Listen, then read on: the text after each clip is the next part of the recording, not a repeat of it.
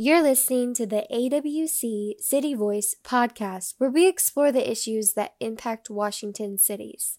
I'm Sarah, the Digital Communications Specialist here at AWC, and today, Gabby, AWC's Strategic Content Analyst, sat down with AWC's Government Relations Deputy Director to learn more about the current landscape of housing and to find out what's on Carl's radar for this session, including hopes and concerns around land use and growth management, the potential for dedicated revenue to support housing for the lowest income levels, and how members can stay informed and support housing policy efforts. Let's get into it.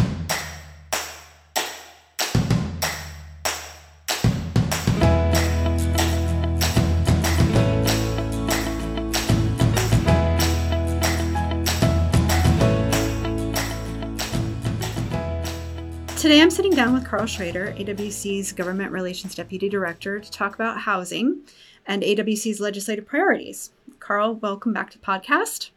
And um, let's dive in. So, housing had a big year last session and lots of changes, lots of new investments, but we also know there's a lot more that's needed. So, can you fill us in on kind of the current landscape for housing? Yeah, thanks uh, for having me, Gabby. Well, last year, uh, many folks coined the year of housing, and I think there's a desire from a lot of folks to try out Year of Housing 2.0.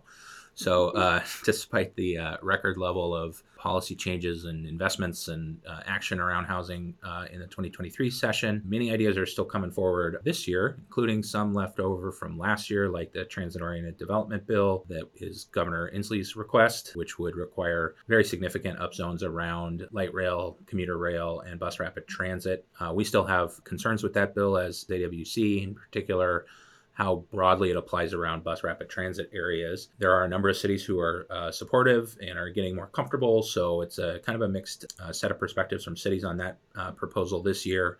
One of the interesting things that was uh, new uh, really one of the only things that was new as it ended last year was the effective date for the Puget Sound region is now 2029.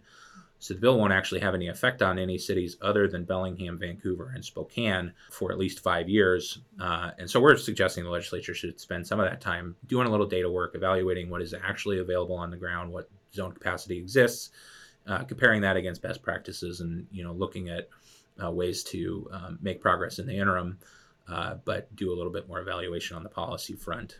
Uh, so that's a big one uh, that is still moving. was heard in the House, uh, moved out of policy committee. We'll have a hearing in fiscal committee soon, and has been heard at least in the Senate as well.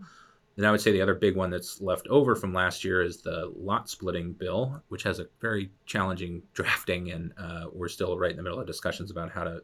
Uh, if, if it's possible to make this work. But the idea is to create a more expeditious and cost effective way to div- divide land, particularly if, if you're talking about like, you know, mom pa's uh, suburban home and and want, they want to sell their front yard for somebody to build on. Right now, you would have to go through a, a process to formally divide that land where you evaluate you know what are the critical areas? Is it buildable? Is there utility access? Can you get a car onto it? Um, you know sort of the nuts and bolts. And also uh, in many cases cities would require improvements to uh, what's called the frontage and how the, the property interfaces with the rest of the community. So you know sidewalk improvements or things like that. The proposal is to, as much as possible from their perspective, remove all of those levels of review and then allow land to be divided administratively without all of that process as a sort of buyer beware. Someone will have to do that eventually in their minds, uh, but you know it could be deferred. There's lots of uh, challenges with that. You know, it's mostly a consumer protection issue, and, and you know we don't want to have a situation where folks are dividing land in a way that is not going to be buildable, and then they're uh, left with a useless asset, and they've spent a lot of money to get to that point. In Kitsap County, back in the days when there were the mosquito fleets, where they um, had little boats running people around uh, the Puget Sound, in in that area, uh, a number of folks um, divided land effectively on paper, created all these parcels, and then sold them to people. Uh, and then the people who bought them found out they couldn't do anything with them because they weren't legally developable for a variety of other reasons. And so we think there's uh, a reason for a lot of these um, review uh, expectations, and uh, we're open to talking about which of those are maybe not uh, important in this context or that should be uh, evaluated. But I'm just saying that there's no process is, is not working for our cities at this point. So those are two bills that are left over from the year of the housing. Um, and I'll talk about a third one in a minute. Um, but while we're still on policy bills, we've got three new ones I would say that are uh, weren't, weren't talked about last year. One of them to require cities to allow boarding homes, or they're calling them co-living, but it's kind of a, a individually lockable sleeping uh, room, bedroom with shared kitchens or uh, bathrooms and and other kind of common elements. The pitch is that that will be cheaper to rent because it's a different product, which is uh, probably true. Uh, they're um, this is me being snarky a little bit, but since we're on the podcast, I'll do it. Part of the pitch, uh, as with many of these bills, is it's asserted that cities have made the, this housing form illegal over time, and the legislature needs to step in and re-legalize this housing form. Mm-hmm. Interestingly, many of the folks who um, came in and testified in favor of this bill were architects who had built this type of housing in cities recently, and were talking about how great they were. So obviously, they weren't made illegal in those areas. We never actually see any evidence to the effect that cities have done this broad illegalization of these various housing forms. On the other hand, uh, we're not hearing a lot of objection to ensuring that this particular type is allowed. The issues are more, again, with the provisions of the bill um, that we're seeing in a lot of them that restrict um, parking ability, or uh, in this case, say that um, costs to do permitting or utility hookups or um, impact fees and things like that would only be charged at 25% of what they would normally be charged, which is, you know, just an arbitrary number um, pulled out of thin air, frankly.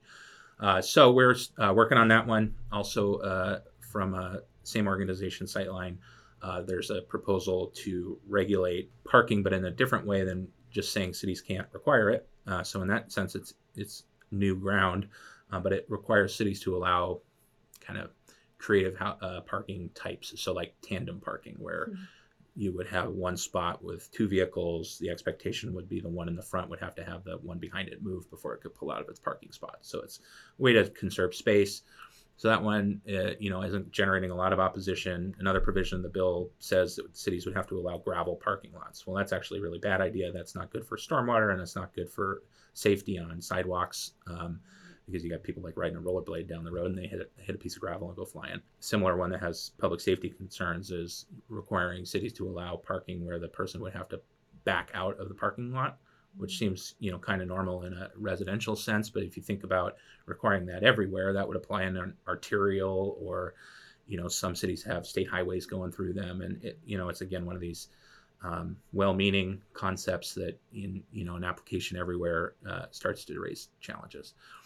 Uh, the final one I want to flag that is new this year is um, not really a housing issue, but it's it's a land use issue and, and close to housing. So uh, the idea is to require cities to uh, allow uh, neighborhood stores, certain smaller size, um, kind of envisioning walkable community cafes and that kind of thing. Um, tells cities that they have to allow those. They um, there's ideas about restrictions of parking and, and authority to regulate how long the businesses are open and things like that. Um, you know, interestingly, you know, everybody thinks that cities are just knee jerk against preemption. This has been a, a, a, proposal as, as I've gotten feedback on. There's certainly potential for unintended consequences, but almost everybody has said, gosh, I'd love that in my neighborhood. This is really cool. So, um, you know, we'll, we'll keep working on that one. Hopefully we can find a version of that that everyone can live with.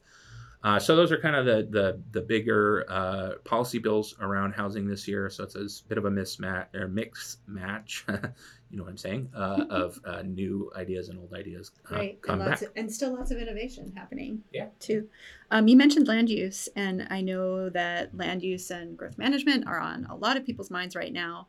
So, can you talk a little more about that and just sort of what the hopes and concerns are there? Yeah. So, the real nut of it, I think, for us is uh, particularly the Puget Sound counties right now. So King Pierce, Snohomish, and Kitsap are uh, very far along in their comprehensive plan updates. Mm-hmm. Um, and so new changes like something like the TOD bill or something that would change um, how much development a city would have to allow or authorize changes the uh, the projections and the assumptions and the evaluations that are going on in these plans. And there is uh, requirements to do environmental review, and um, you know there's a process that you have to follow to make sure that it's all internally consistent, and you're thinking about you know your infrastructure needs based on what you're going to allow, and what your traffic plans would be based on what you allow.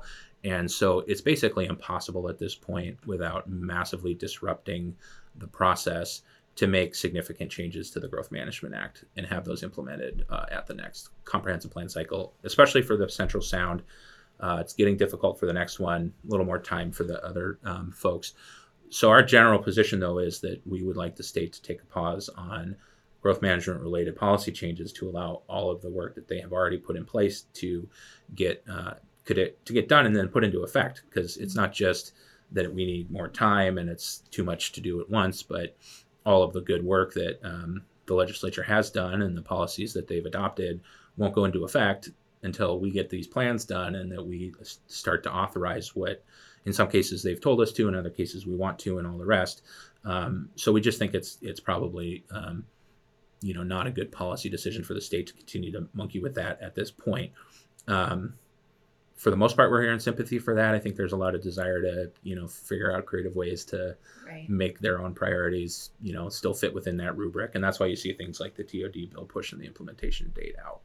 Um, but that's a big issue and um, one that's coming up on many bills. And uh, I think consistently across the city family, that concern is being raised. Okay, well that that's good. I'm glad to hear more about that. Um, and I also am wondering what you can tell us about state revenues and specifically the need for dedicated state revenues um, for supporting how, housing at the lowest income levels.